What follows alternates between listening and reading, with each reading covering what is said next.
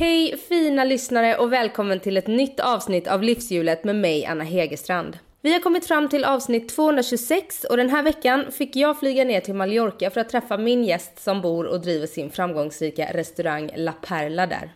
På senare år har flera svenskar både flyttat permanent och köpt semesterbostäder på den populära spanska ön. Men min gäst var tidig med att flytta dit och han valde att bryta upp från Sverige redan för 10 år sedan. Jag pratar om Emilio Ingrosso, krögare och före detta proffsdansare, exman till Pernilla Wahlgren och pappa till Oliver, Bianca och Benjamin Ingrosso. Under åren har det skrivits mycket om Emilio och den bilden som har målats upp av honom har inte varit den mest smickrande. Som journalist har jag naturligtvis haft koll på alla turer, även om min första relation till honom var när jag som fyraåring imiterade hans moves bakom Pernilla Wahlgren när hon framförde Piccadilly Circus i Melodifestivalen. Detta gjorde mig ännu mer nyfiken på att träffa honom och sitta ner och prata. Och det känns som om just nu så var tiden den rätta. Emil och jag träffades på mitt hotell Jumeira Port Soyer på Mallorca för att prata om varför han bröt upp från Sverige, hur det var att flytta från sina barn, relationen till dem och Pernilla idag, nya kärleken hustrun Åsa, vägen från proffsdansare till framgångsrik krögare och mycket mer. Innan vi rullar igång intervjun så vill jag passa på att tacka för alla fina hälsningar. För er som inte följer mig på Instagram kan jag berätta att jag väntar mitt andra barn i slutet på mars och även om jag mått väldigt dåligt nu i början så har jag lyckats få ut ett avsnitt av livshjulet varje vecka. Ja, nästan. Och det siktar jag på hela hösten och vintern också. Men tack snälla för alla fina hälsningar. Livshjulet klipps av Kim Versén och distribueras av Acast. Jag nås på anna.hegerstrand.se. Nu Emilio Ingrosso, varsågod.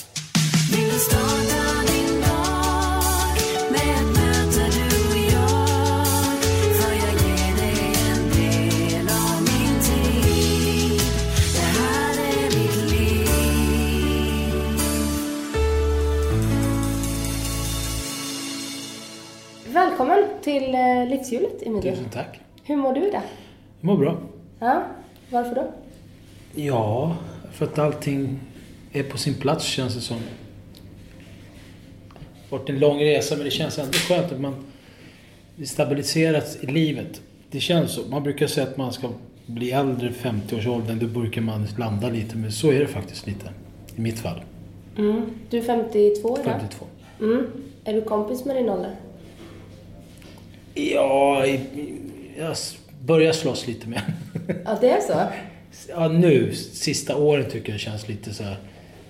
Jag tror att mentalt så är man fortfarande ung, men man känner kroppen börjar säga ifrån ibland. Det känns lite jobbigt. Antingen kan det vara en utbrändhet eller man är utarbetad eller så är det arbetsskador från dansen. Jag vet inte, jag har inte kommit underfund med Jag försöker bara... Jag vet inte. Förbise alla de här konstigheterna. Som att man har ju olika idéer om... Jag tror att åldern tar sin gång. Ja, men många säger ju det att mentalt så, så är det Ja, underbart att bli ja. äldre. Men fysiskt så är det, Det är för jobbigt kroppen alltså. Ja, det är jobbigt. Jag tror att det kan vara en blandning av allting. Stress som har varit och mycket jobb och man har stått på restaurang. Jag har ändå jobbat i, har varit i branschen 23 år. Klart att det tar. Man står på golvet med hälen, vaderna. Det gör ont alltså. Sen kommer jag då från professionell dansare så där jag har slitit ut mig. Så det var ju inte bra att ställa sig och jobba och gå på de här hårda golven. De sista åren jag hade Ribello, då var det tufft alltså. Så här på kvällen när man bara kände... Ja, det, Rebello är din tidigare restaurang. Mm. det var tufft alltså. Det var... Då började jag känna... Oh, vad det här var jobbigt. Mm. Och hur mycket är du på golvet idag? Det här året har jag tagit ett litet sabbatsår. faktiskt. För att jag kände lite att det var lite för mycket. För när man startar igång de här restaurangerna som vi har gjort, det, det tog ju på våra krafter. Både för mig och min fru Åsa. Vi gjorde ju allting första året. Och förra året gjorde vi ett hästjobb. och det visade sig att det gav ju fantastiska resultat, men inte, inte för själen och kroppen. Jag gick lite in i väggen förra året. Så jag bestämde mig för att ta ett sabbatsår. Mm. Och också för att kunna leda restaurangerna utan mig på plats. Restaurangerna måste få leva utan mig som front, alltså figur. Det måste få en... Annars så kan man inte utveckla... Man kan inte utöka sig och göra fler restauranger. Så jag måste vänja folket. Men jag, jag är ju där ibland och det här var ju det som hände i år, men jag kommer vara lite mera aktiv. Kanske en dag, två dagar i veckan på olika restauranger. Vi funderar på att öppna en tredje. Just det, för ni har er restaurang La Perla på två olika Ja. locations. Mm. På Mallorca. Japp. En i Santa Catalina och en i Portal Sils. Just det. Ovanför hamnen Portals, Porto Portals. Vi kan ju berätta för lyssnarna att vi sitter i Sojer på Mallorca. Jag är här för att göra lite reportage och för att träffa dig. Ja, kul. Jag var ju tvungen att komma hit för Ja. du åkte ju aldrig hem till Sverige i somras. Nej, Vi passade på att stanna här. exakt. Och eh, vi känner ju inte varandra sedan tidigare. Men eh, jag tycker det är jättespännande att få träffa dig. Jag har ju vetat vem du var. Jag berättade ju som sagt tidigare då att jag har ju stått och dansat till Piccadilly Circus och kan dina danssteg sedan jag var fyra år gammal. Häftigt. Eh, ja, och sen så har jag ju helt ärligt mest följt liksom genom pressen. Det är så man, för du har bott här så länge. Mm, tio år. Ja, tio år. Jag trodde det var ännu längre. Ja, det känns faktiskt. Det känns fyra år som vi såg en bild nu på Facebook idag. Det var fyra år sedan. Det känns som, som tio år sedan.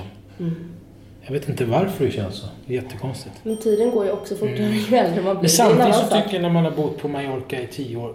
Åren tar längre tid. Det går, åren är längre. Säsongen, alltså sommaren är längre. Så man känner sig att man, man får mera valuta för tiden här. Mm. Så det är någonting som gör att man får njuta längre på något sätt. Det är Och- inte så uppstartat som det är i Sverige på något sätt. Man, jag kan ju inte ha några referenspunkter än Sverige men där är det så här. Det är sommar, så är det en superkort sommar och sen kommer hösten, superkort höst, sen kommer Mm. vintern och det är ingen vinter. Nej. Och sen kommer våren och det är ingen vår. Förstår du? Man bara suktar och längtar och längtar. Jag känner på något sätt här så känner jag att man kan leva i lite i nuet. För du kan ta, ta, ta som, njuta av hela den här tiden och luften och solen och värmen. På, du, du behöver inte sukta dig fram till det. Du vaknar på morgonen och öppnar dörren så är du, är du där. Mm. Så att det känns att på något sätt så jagar du inte tiden. Och när du jagar tiden känns det som att det går så fort. Mm. Och när du inte jagar tiden då känns det som att allting landar på något sätt. Hur kommer det sig att du flyttade till Mallorca? Det var en känsla, det var ju en, bland, en, bland, en blandning av allting. Det var både mitt privatliv och det var ju både affärslivet och mitt sätt att... Som, det som hände i Sverige var ju inte världens roligaste för mig om man ska vara så uppriktigt. Menar du privatlivet då? Ja, både privatlivet och business och allting. Det var ju som, I och med att privatlivet vart ju en smäll Mm. så fick ju det konsekvenser av offentligheten i media. Så att jag kände att jag hade ingenting kvar att göra där. Det fanns ingenting för mig att göra. Och jag, någonstans så hade jag en känsla av att Mallorca var på G. Och jag hade ju inte fel. Nej, verkligen inte. Intuitionen? Nej, det, det, ja, det är där man får, man får tacka sig själv lite och ha bra... Eller bra, man kan inte säga om sig själv att man har bra intuitioner, men någonstans så måste man vara med sig själv ibland när man hamnar i krissituationer så måste man vara duktig på att analysera, försöka hitta en väg ut. Och vara kvar i det som du är kvar och acceptera att det som har hänt har hänt. Mm. Men jag måste ju kunna gå vidare. Och kunna gå vidare, det accepterar också vad som hänt. Så det är en blandning av allting. Ja. Men det kändes som att Mallorca var någonting som jag... Jag, jag hade fått en hint av Tony Fernandes och en annan kille som var på restaurangen på Il Conte som jag hade 2001. De hade precis varit här och han... Tony Fernandes som drev Sofis, han eh, var med och startade Puro. Mm. Puro Hotel? Exakt. Och, då, och hjälpte Mats Wahlström att driva igång allting. Och då sa han så här, fan du skulle ju åka till Mallorca Emilio. Då, då, då hade jag ett konto. Mm. De var där och sa du, det skulle vara så perfekt för dig. Det var 2001 och det satte sig i mitt bakhuvud på något sätt. Sen hände lite grejer 2003. Eh, sen 2005 hände lite andra saker. Sen bestämde jag mig 2006 fick jag ett, ett litet erbjudande att göra någonting här. Och sen kom jag ner. Sen gjorde, räkade vi lite här vad, vad vi kunde göra och inte göra. Och sen bestämde vi för att göra det. Mm. Så du hade lite kontakter när du kom hit? Väl, ja, det hade jag. Jag hade några som var här som jobbade, som var intakta i, i miljön här och arbetslivet och, och restauranger, hotell och allting. Så man fick ju någonstans fick en öppning. Men, men hästjobbet fick man göra själv. Och välja restaurang, välja lägen och allting. Det var inte så många som... Jag är inte så mycket som... Jag är inte sån som lyssnar väldigt mycket på vad folk tycker och tänker. Jag måste få den där känslan själv. Mm. Så att ofta så... Jag kommer ihåg när jag öppnade Il Conte 94, de garvade åt mig. Och Il Conte, var i Stockholm låg den? Grevgatan. Grevgatan. Mm. Så det var också en sån här känsla när man, att jag kände, jag kunde se pulsen i restaurangen innan jag ens hade köpt restaurangen. Mm. Så jag funkar så. Jag måste se, jag måste få när jag måste kunna visualisera. Är det så det, så ska det se ut. Så ska det bli när det är klart. Får inte jag den känslan, då brukar jag aldrig hoppa på någonting. Jag måste få den bilden och den känslan. Det fick jag genom att bara känna av att Mallorca. Men sen är det så här, jag vet inte. Jag frågasätter mig själv varför jag tycker att det är okej okay att flytta utomlands. Varför? Första åren var det jättejobbiga. Då längtar man ju hem. Mm. Kompisar, gatorna, lukten, maten. Mm. Det är en trygghet. Ja, det är en trygghet. Man kan allting. Men sen så började jag fundera lite på sista åren så här, När jag träffade min, min fru och så tänkte jag så här, vad är det som fick mig att tycka det var okej okay att bo här? Jag tror att det har med min barndom att göra. Familjen flyttade ju ner när jag var tre och ett halvt, fyra. Och bodde i Taranto, Italien, södra Italien i två år. Och sen flyttade jag tillbaka till Sverige. Och sen när jag flyttade tillbaka till Sverige, första tiden, den tiden man kan komma ihåg, jag vet inte, när man har sitt första minne med två år eller någonting. Mm. Till jag flyttade var ju fantastiskt i Sverige. Men när jag flyttade tillbaka, den brytningen från det här livet man levde Solen sken där nere också, man kunde leka, man var ute på liksom, terrasserna. Man, man såg knappt bilar, det var häst och droska, du förstår du? Mm. Det, vi pratar om 67. Mm. Jag tror att det har också präglat mig, att jag, det är okej okay för mig att bo här nere. Jag har, inget, jag har inga problem att Du bo. känner dig inte som svensk? I, alltså jag kände mig inte som svensk när jag var i Sverige. Nej. Där kände jag mig som italienare. Mm. Men jag känner mig som svensk när jag är här ibland. Mm. Mer än vad jag gjorde när jag var hemma. Mm. På något sätt. Det är lite så här kluven känsla. Det är lite roligt för jag har ju träffat dina barn flera gånger. Mm. Eller två av dem i alla fall. Eh, Bianca och Benjamin. Och de säger ju att de känner sig som italienare. Ja. Och de har ju bara bott i Sverige. Ja. Men där har väl du stora, stor ja, påverkan? Ja, men jag älskar till exempel eh, skärgården. Jag älskar det här gröna, solen skiner, den torra luften i Sverige. Det är ju ett annat, det är ett annat ljus också. Den, den, den bilden jag har från Sverige, det är klart att allt som hade hänt innan jag flyttade hit, det har ju raserats lite. Det har jag har försökt att radera. Det gör ju så med tiden. Så kommer de här, då kommer positiva bilderna fram. Mm, så jag, har ja, jag har ju den bilden kvar av Sverige som jag, som jag älskar i skärgården. Att, mm. Det känns det som är skillnad med Sverige och Medelhavet för mig, det är att det är lite så här, Det är ungefär som att du står på scenen och uppträder. Med en tom publik. Men när du kommer ner här, då har du en publik. Och du får applåder. Du har connection? Ja, men du får en annan connect. Du connectar något på ett annat sätt med ditt liv här. Du känner att det finns folk runt omkring. Det lever på ett annat sätt. I Sverige kan du ha fullt med folk runt omkring dig men du, du kan bli lite ensam där. Jag vet inte vad det är som får den känslan men det är hur jag har uppfattat, analyserat om jag kommer fram till en så här, vad är skillnaden mellan att vara i Sverige och vara här? Mm.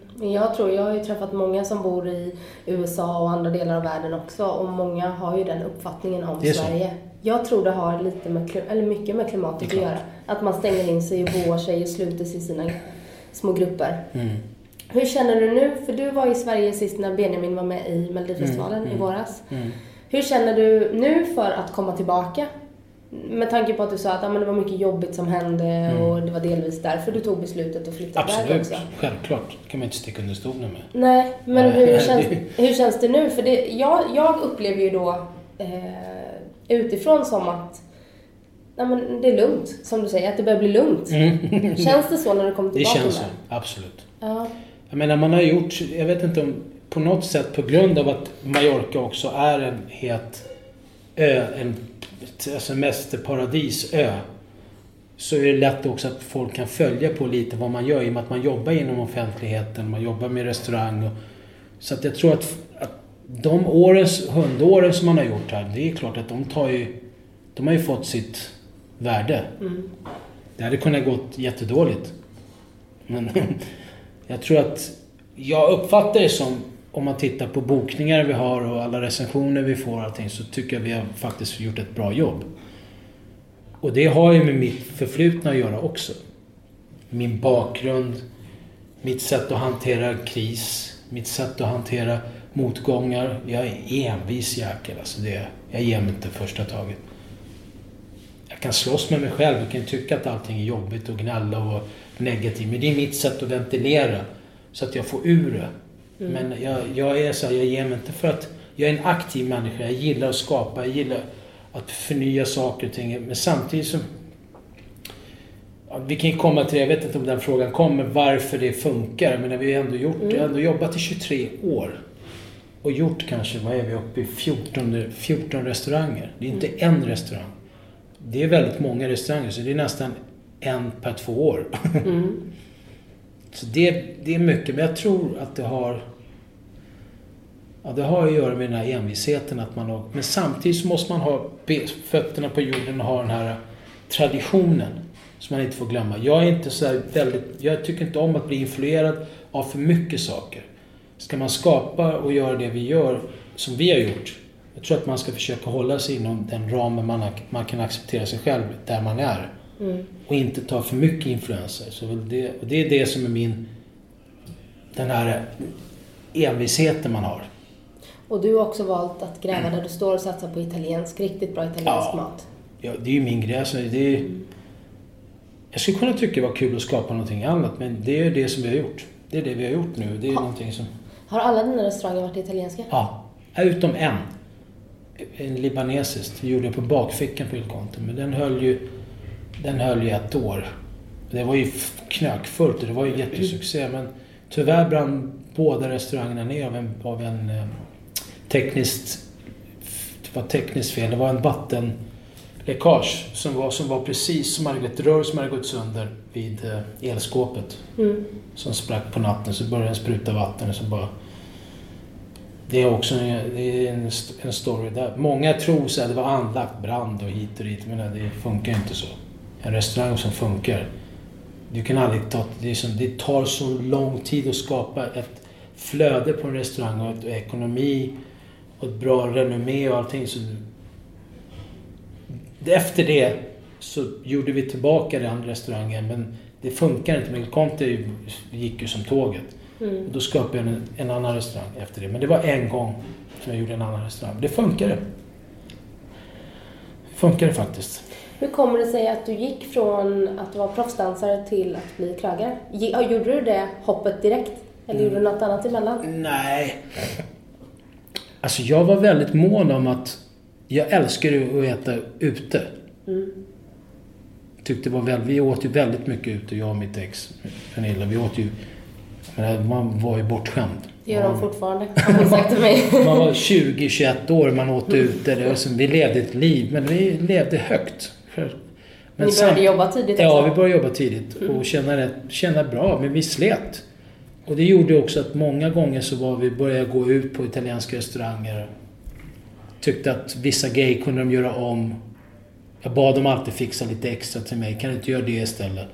Så kommer jag ihåg att mina kompisar sa, vad fan, ska du, varför ska du alltid ändra menyn för?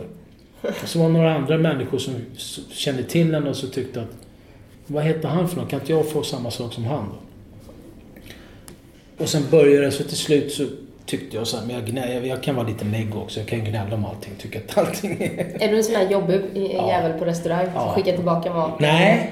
Nej, inte... Inte, inte, inte jag, menar, alltså jag kan tycka så här, Jag tycker när människor gör det med hjärtat mm. och de vill någonting mm. så kan de misslyckas. Det är okej. Okay. Men inte om du ska försöka lura en. Att man gör det för att man för att man vill tjäna pengar på det. Man, man ger dåliga råvaror för att man inte vill köpa bättre det är gamla saker. Sånt där gillar Men att man, misstag kan alla göra. Brister finns, men misstag kan alla göra. Och man... Men ja, jag kan vara lite så här, tycka att varför ska de göra det? Varför gjorde de så här? men i mitt sätt att och vara kreativ också. På det sättet ser jag också, lär jag mig hur man inte ska göra. Men det är mitt sätt att jobba. Det, gör jag, det är en klocka som går hela tiden. Men i det här fallet med restauranger så var det någon som sa så här. Men gör som, om du är så jävla bra på, om du tycker att allting är skit, gör en egen italiensk restaurang där. För att se hur det går. Och så bara slog det mig så här, "Men, ja, jag kanske ska göra det då. Så började jag titta och då bodde vi precis, jag bodde ju på Styrmansgatan. Hade bott länge på Östermalm så att lägena där visste jag var lite så här. Jag gillade det någonstans Östermalm. Det har jag gjort sen innan jag ens så blev offentligt känd. Vi hade Stefan Wåhlberg, hade, vi gjorde, vi dansade för Surprise Sisters. Stefan Wåhlberg var ju han som gjorde alla kläder Jaha, okej. med, med Babsan. Så han bodde på Gremagnegatan så vi gick alltid så här från Östermalmstorg så gick vi så tyckte jag så här, det är fina områden här, fina fastigheter. Så man var inne, men jag hade inte en så här, då, vi pratade om 82, hade vi inte en tanke på att man skulle driva en restaurang där. Men jag, när jag bestämde mig för att göra någonting så började jag leta efter restaurang, då ville jag ligga på Östermalm. Och vi hittade den här restaurangen på Grevgatan. Också där, det var ju en sån här liten restaurang och det var... Jag tror lite, jag fick en blodad tand där. Det vart lite så här som att när jag började skapa, man börjar renovera, man börjar göra saker så börjar man förstå så här. Jag kommer ihåg när jag åkte till Riab första gången och skulle köpa alla tallrikar och porslin. och Jag var ju där en hel dag. Jag var där från åtta på morgonen. Eh, hon, klockan sju sa hon, jag måste gå och hämta mina, alltså, jag måste hem nu. Jag köpte, alltså hon bara, har du aldrig gjort restaurang för Nej men hur vet du att det ska vara här då? Jag, jag, jag vet inte, det bara blev så. Jag tittade och där, jag såg bilder så här. Man måste ha tallrikar, man måste ha det, man måste ha det, man måste ha det. Och så ville jag ha de här tallrikarna som Rosenthal hade gjort. De hade patent på de här hattallrikarna som inte någon hade. Och jag ville ha dem. Det var då kostade de 300 spänn styck. Det är ju sjukt att man köper det. Men jag ville bara ha dem. Det skulle vara bara de tallrikarna. Ölblockarna, du vet, med höga, tunna. Kostade 120 kronor styck då. Det var bara... När räkningen kom, jag bara tänkte så nej. Antingen full out eller ingenting tyckte jag. Det tror jag var lite succén. Servetterna stod det Il Conte på. På glasen stod det Il Conte. På personalens skjortor stod det Il Conte. Det var lite så här en glamoröst italiensk trattoria kan man väl säga. Men när, för du driver ju La Perla tillsammans med din fru.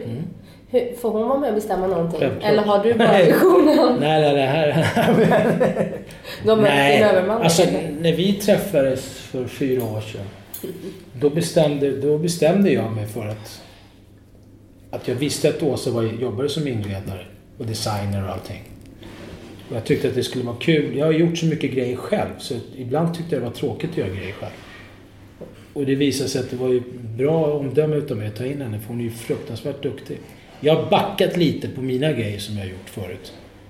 För att släppa fram henne för jag tycker att hon har fantastiska idéer. Jag tror att vi kompletterar varandra bra också. Träffades ni genom att eh, ni började jobba ihop eller började ni jobba ihop efter att ni hade träffats? Det är en lång historia.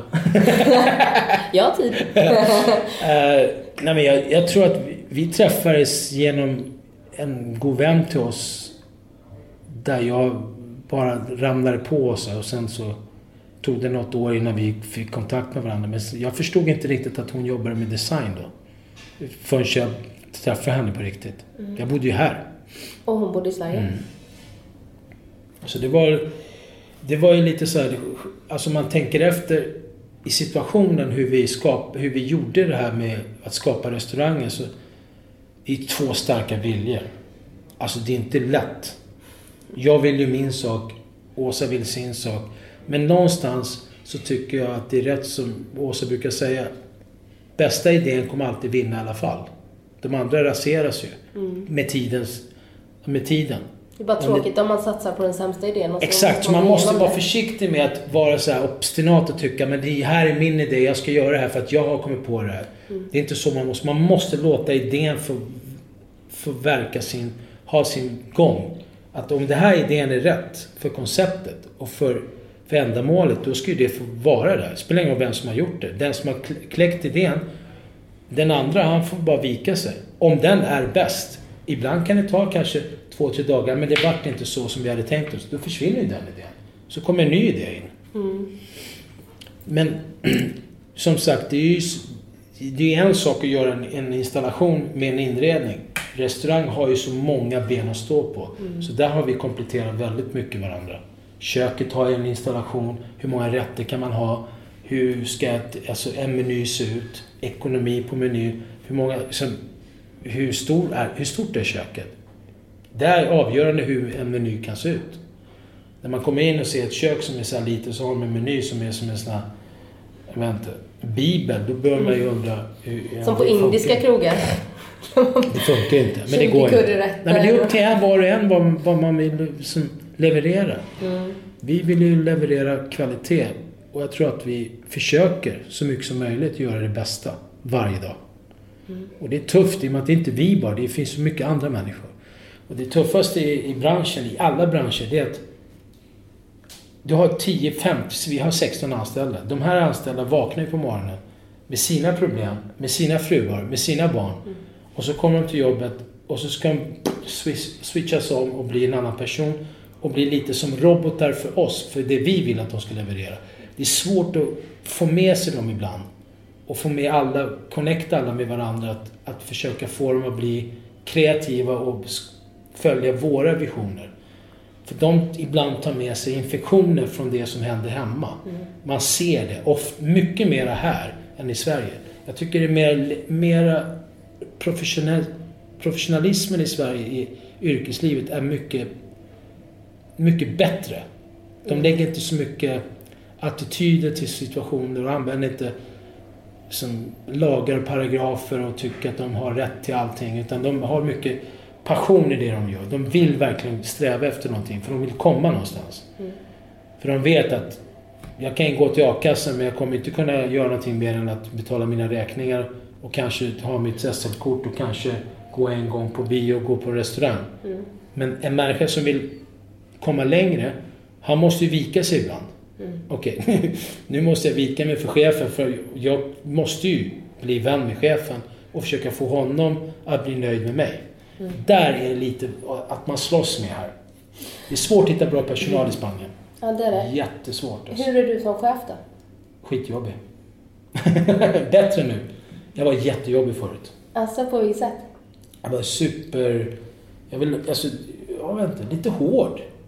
Jag kommer ju från sånt klimat så det kan ju präglat mig. Mm. Jag menar som, som dansare, gå på ballett och gå, som, har man haft sina fantastiska lärare, mentor som man har haft. Från Jens Grabb, från Istvan Kiss, från som, Björn Holmgren till Ellen Rush, alla de här stora.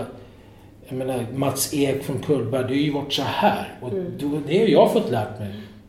Du ska göra det, du måste ha det perfekta, du måste göra det. Förstår du? Du kan inte göra ett misstag. Nej. Och du kan göra ett misstag om jag ser att du har svettat. Förstår du? Ja, det, med tiden, med åldern så börjar man förstå att man kan inte få alla att göra det man vill. Man får ju dra ner ribban lite. Ja, sen har ju du rykte om dig att ha ett äh, jävla temperament också. Ja. Har det blivit Med lugnare med åren? Ja. ja, men du är italienare liksom. Jag har, ja, jag har ett temperament. Mm. Men jag, jag tycker mig med samma sak där. Med åldern har Jag har haft... Ja. Man orkar inte lika mycket Nej, men jag tror, att det, jag tror att man är lättare att... Alltså, temperament tror jag bygger mycket på att man tar in så mycket inf- influenser i situationer i livet Mm. som man inte bearbetar varje dag. Man låter det bara samlas på i kroppen. Mm. Så kommer en liten, liten grej så bara exploderar man för att man inte orkar bära på allt det här. Mm. Så att jag tror att med, med ålderns tid så börjar man inse att det är bättre att man börjar göra, som, ta itu med de här små grejerna. Mm. Avsluta de här problemen. Ring den här människan om du tycker någonting. Vänta inte för länge. För det kommer ett nytt problem dagen efter. Då blir det fem problem du ska ta itu med. Där kommer min... Där har jag min frustration och min temperament som jag har lyckats med hjälp av min fru som har sagt till mig att du får sluta med de här grejerna. Så har jag gjort att jag har faktiskt börjat ta itu med de här grejerna. Försöka åtminstone göra som, avsluta alla problem som kommer. Istället för att lägga det, "Nej, jag gör det sen, Nej, jag gör det sen.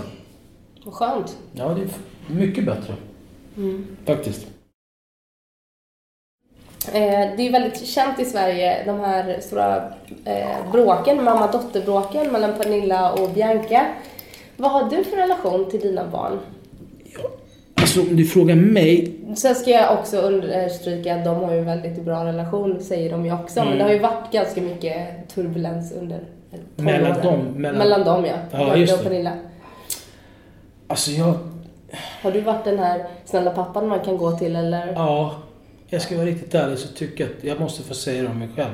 Jag har inte varit sån som bråkar med dem eller ställer krav på det på något sätt. Jag kan vara lite här när, när jag har min dotter som Bianca som inte hör av sig på... Jag skickar meddelande efter meddelande. Till slut så kan jag skriva Hallå! Då hör hon av sig. Men jag är inte så som bråkar eller... Märker jag att de... Jag, jag, jag tycker att jag låter dem få ta lite utrymme för att vara sig själva. För att jag kan tycka så här, jag gjorde ju det när jag var ung. De har ju hett temperament också. De är ju hetlevrade och de har ju stark vilja. Jag vill inte förstöra det, för det kan förstöra deras kreativitet i andra saker. Jag är lite mer...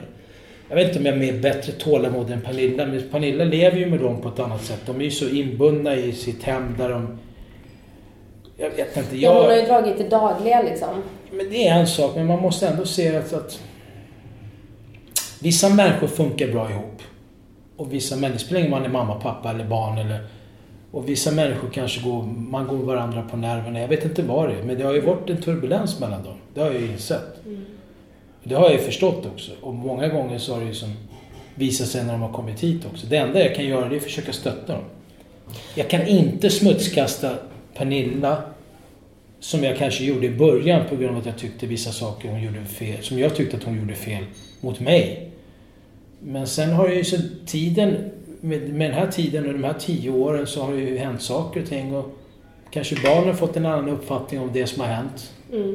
Det, jag vet inte vad bakom kulisserna, vad de bråkar om och vad de tjafsar om. I don't know. Det kan vara mycket. Bianca har ju varit ganska öppen med att hon har alltid försvarat dig väldigt Mm. mycket och i intervjuer och sådär och varit öppen med att hon har mått väldigt dåligt när det har stått negativa grejer om dig Mm. i pressen och sådär. Hur pratar ni om det och vad, vad tänker men du jag om tycker det? så här, jag, jag får en känsla av att... Jag tror att det är mera, sista tiden är det mera min fru som har tagit de diskussionerna med barnen. Jag, jag, jag vill inte, alltså jag märker så fort jag går in i sådana diskussioner med barnet, då sätter de klorna mot mig och försvarar sin mamma. Då blir det så fel, för då tänker jag så här, det är bättre att, att jag låter dem få ta sitt. Ja. Känner du att du på något sätt har kunnat sudda ut den här bilden som, eh, som media har målat upp av dig i Sverige Ja. genom din verksamhet Ja, här? genom min fru också, som har varit, stått och kämpat och slagits för mig. Genom barnen som har visat en väldigt fin gemenskap med mig, att de har stöttat mig också på sitt sätt. De kanske aldrig har sagt det till mig, så pappa vi stöttar dig. Men jag ser ju att de finns där. Genom att de säger att vi har en bra relation med pappa. Eller, Det är deras sätt att säga att det är, det är så de stöttar mig. Mm. Hur var det för tio år sedan när du flyttade hit? Mm. Så var dina barn inte så stora? Nej, åh, det var tufft. Ja. Det var en halvtimme på Karlssons skola när Bianca, när jag skulle... mm, Jag tog taxi dit. Och jag skulle bara säga hej då till henne och hon stod och grät en halvtimme på mina axlar alltså. En halvtimme. ja mitt mammahjärta går ju Nej, sönder. hemskt. Det var riktigt jobbigt. Det var riktigt jäkla jobbigt. Riktigt jobbigt. Och sen visste inte jag att jag, när jag kom ner hit, att jag som, jag var ju sen när jag flyttade ner till Mallorca, jag var sån här anti, och så fort jag hörde, man var kanske på Pur hotell och man tog en drink. Jag jobbar vi jobbar från sju på morgonen till, första året var bara jobb, för att skapa den här restaurangen som vi gjorde. Bara jobba, jobba, jobba. Men när man var ute någon gång och jag hörde svenska människor som pratade, jag bara smet iväg om alla mina andra kompisar som var svenska som en kompis med som heter Nico som drev också var musikansvarig för Pura. Men var, var, var går du någonstans? Nej, jag, jag, jag, jag var rädd. Så fort jag hörde svenska så var jag rädd. Du orkar inte med att Nej, men jag var rädd vad de skulle tycka, tänka, titta på mig, ha åsikter. Och jag bara kände så jag vill ha, det här är min fria zon. Det här, jag, det här är mitt. Jag vill inte ha någonting som skadar mig. Jag vill börja från en ny kula. Sen så gjorde vi restaurangen och sen så vart ju det en jättesuccé. Och då klart, det- var bara så här, kom ju svenskarna direkt. Och det var bara, okej nu är de här igen, vad gör vi nu då? Och det var bara att försöka se det positiva. Är de här så är det någonting de tycker om. Då kan man ju inte... Sen vissa... Procentuellt så kanske en procent som kommer dit för att kanske göra så här och trycka och säga dumma kommentarer. Det har ju funnits med. Självklart. Och det har hänt saker och ting som vi inte behöver ta upp här. jag kan slänga ut folk från restauranger, absolut. Om de beter sig illa mot mig och har attityd mot mig och jag ger dem en chans. Jag brukar ge dem tre chanser att de kan visa sig att de har gjort fel och försöka hitta en bra stämning för kvällen. Visar de fortfarande att de vill, de vill åt mig och restaurangen, då åker de ut. Utan, utan... Det är alltså folk som har kommit för ja, att ja, vara taskiga? Ja, de kan säga fula saker, dumma saker. Och jag brukar vara lite så okej. Okay. Men sen när jag märker, då, då kommer den här temperamenten fram. Mm. Den här italienska temperamenten. Om du tycker jag har temperament, du ska se min dotter. Hon har ju jäkla temperament också. Det ligger i blodet. Ja, jo men jag vet det. Nej men alltså då går det, då tycker man, då är det inte det är fair. Du kommer hit, då förstör du inte bara för mig, du förstör för alla andra. Då tycker jag det är bättre att ni går härifrån. Mm. Det finns ingen anledning att ni är här. Jag har rätt att välja också. Men i det här fallet, nu så känns det som att nu är vi så etablerade och vi ska, vill skapa fler restauranger så man måste försöka åsidosätta det och göra det bästa möjliga nu. Det låter dem bara vinna med att försöka bara negligera, skita i det. De får känna att de har gjort bort sig själva. Låta dem få höras hur dumma de låter inför andra människor istället för att jag ska ta det övertonen och låta alla titta på mig helt plötsligt. Så har det varit några gånger. Man bara, och vad hände här? Fan, han bara slängde ut dem. det är inte heller bra. Nej. De har inte hört konversationen där. Det har legat kvar många gånger i kroppen på mig. Där jag vill bara... Hörru, det här är... This is my zone. Här, du kommer inte innanför de här. Här är mitt hem. Ni får tycka vad ni vill ute, men kom inte, ni får gärna tycka och tänka om ni inte är nöjda med vissa saker. Jag försöker göra det bättre. Men personangrepp, det accepterar inte jag. Nej. Inte på restaurangen. Ja, folk får tycka vad de vill. Men inte, inte säga det och försöka göra mig till åtlöje för att de har hört någonting, läst någonting när de inte ens känner mig. Nej, det accepterar inte jag. Nej. Um, och eh, som sagt, Åsa är ju med och driver också. Mm. Och du säger att hon har varit ett väldigt stort stöd. Jo, ja. Mm, ni gifte er för två år sedan här på Mallorca, eller drygt två år sedan. Ja. Um, och uh, hur är du att leva med? Tror du att hon skulle säga? Jävligt jobbig. jag tror både och. Jag tror, jag tror att vi lever lite likt som alla andra. Vi har ju vissa... Jag tror att i stora hela så känner vi varandra hur, hur vi tycker och tänker. Men det är sådana små vardagsgrejer som man kan reta sig på. Som jag, och jag kan vara... Jag kan vara lite negativ. Det är ju som ingår. Jag vet inte. Det är som... Ja. Tycka lite för mycket. Ska nog vara tyst ibland. Åsiktsmaskinen drar igång. Vad har du tagit med dig för lärdomar från tidigare relationer in i den här nya? Att försöka, vi, att försöka vara... vara alltså, att inte säga så jävla mycket och inte tycka så mycket. Försöker. Mm. Utan alla har ju rätt att tycka och tänka. Det är att försöka också att man respekterar varandra. Faktiskt, när det kommer en sån här krissituation. Förut kunde jag ju bara... så att jag hade min dansskola bara, men jag går ut ikväll, jag orkar inte gå hem och tjafsa. Så jag går ut med mina kompisar. Det var det sämsta man kunde göra. Det gör man ju inte nu. Spär ju på henne med. Nej men det gör man ju inte nu. Det, den biten är ju den, det är borta. Att man ska hålla på med det där. Utan det är bättre att man försöker lösa det. Mm. Sätta sig ner och prata. Men jag tror att det...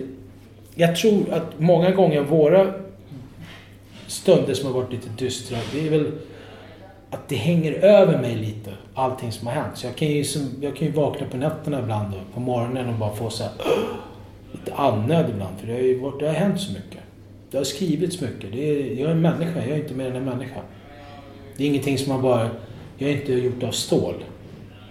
Hur har du hanterat allt det som har skrivits om dig? Men det är ju det som har, många gånger har läckt ut på Åsa också. Hon har ju fått vissa smällar av, av ord, som har varit kanske inte så...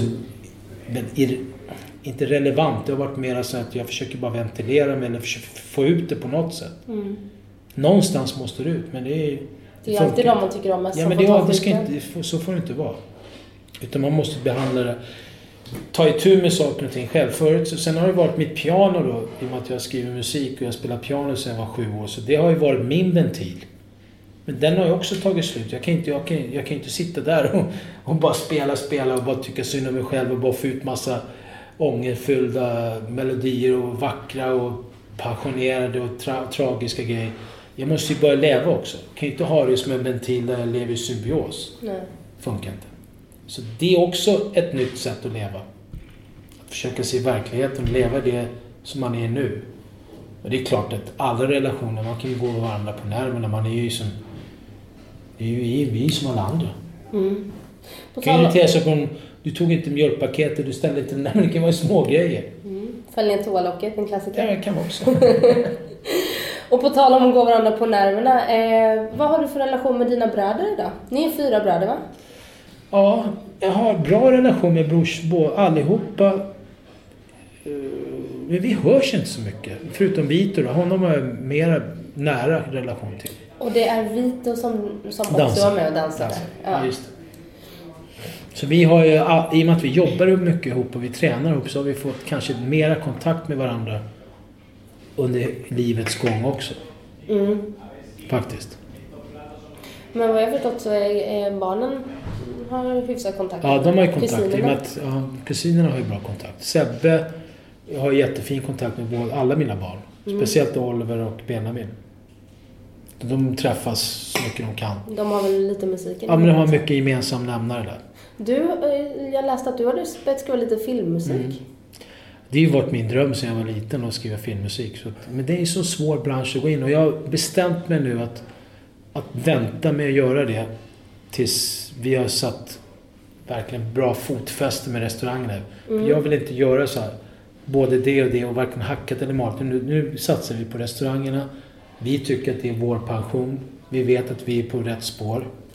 Och vi vet att gör vi det här rätt så kan vi ro i land det här bra och inom fem år så kanske vi har fem, sex restauranger. Och funkar de jättebra, då kan jag börja med musiken.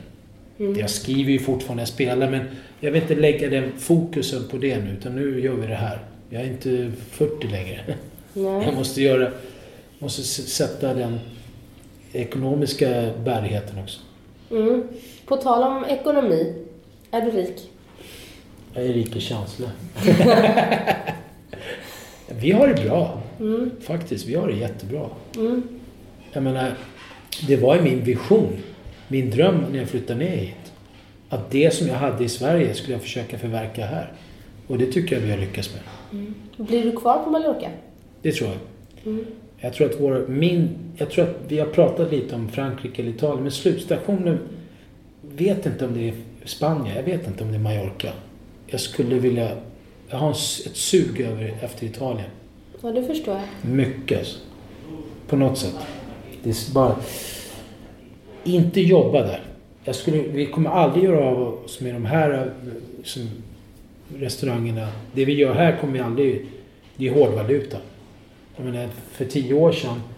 Nu är komma hit nu och försöka göra någonting. Det är omöjligt nästan. Att hitta bra lägenheter.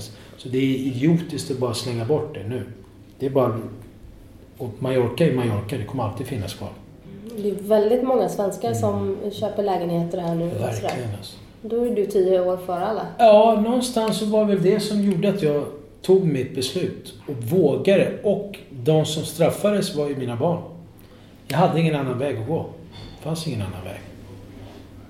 Du känner så att det är de som har fått... eh, Jag har vänt ut och in på den här diskussionen. Frågorna i mitt huvud. Kunde jag gjort det bättre? Kanske jag skulle kunna varit med dem? Nej. Och de känner ju själva nu att... De säger själva att de tyckte att jag gjorde rätt beslut. Mm. Men det har tagit, krafterna har tagit på dem. Vi som... Men jag kände ju inte nästan Benjamin på det sättet förrän...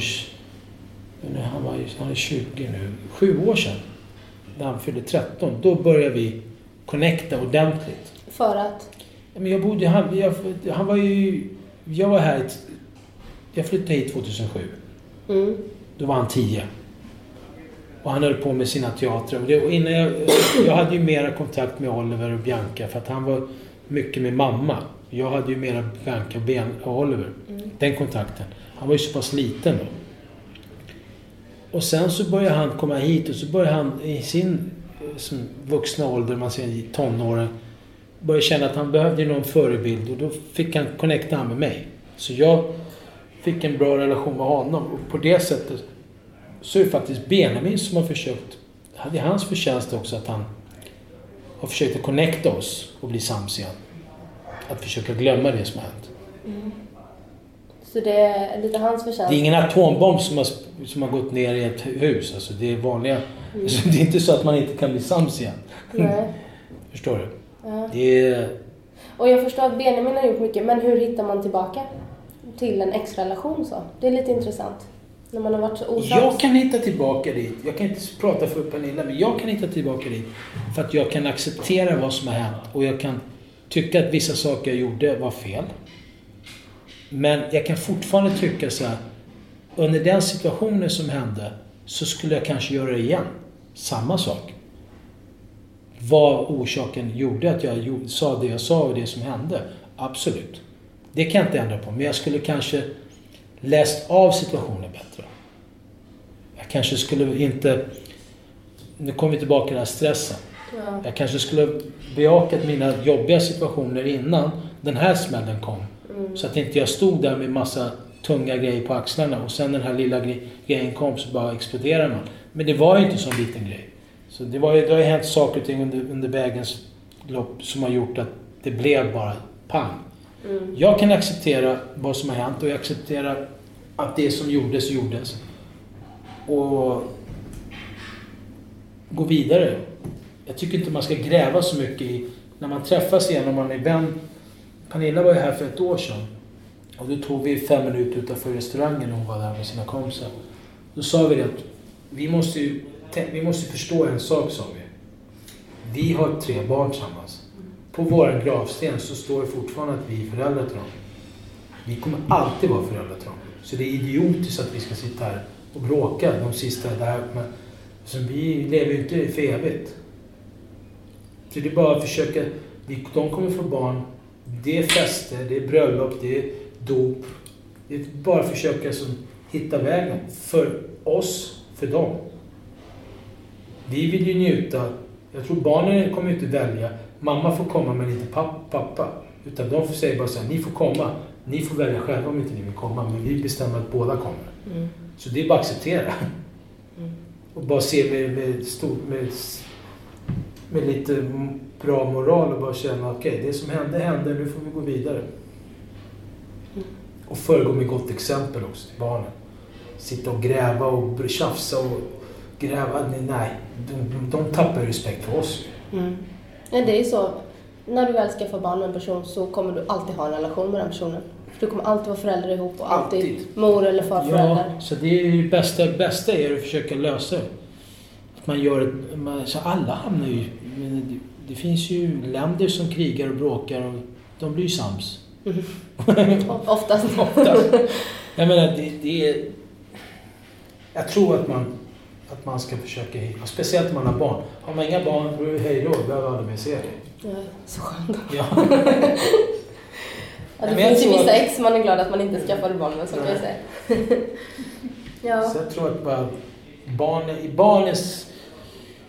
Jag tror att börjar man koncentrera sig på vad, man, vad som är bra för dem och lägger, sätter sig själv åt sidan och inte tänker på sig själv. Mm. Det är då de får empati för dig. Att du ser dem och inte tänker så här, se mig, kolla vad jag har gått igenom, kolla hur jobbigt det var för mig. Men de har ju också haft det jobbigt. Det är inte, de är inte mina föräldrar. Jag är deras barn. Jag brukar säga att en förälder, ett barn får göra tusen fel, en förälder får inte ens göra ett fel till barn. De får göra tusen fel. Men vi får bara acceptera det. Men så fort vi gör ett fel, nej. Så vi måste alltid vara ett steg före. Mm. På något sätt. Klokt. Försöket. Ja. Emilio, tack så jättemycket för att du gästade Livshjulet. Det var Tackar. väldigt trevligt att sitta ner och prata och nu ska vi ha ännu trevligare. Ja. Nu ska restaurangen här få försöka ja, battla med dig och din mat. Ja. Ha det så jättebra. Lycka till med allting och eh, visionen om fler restauranger. Ja. Tack. Hej då.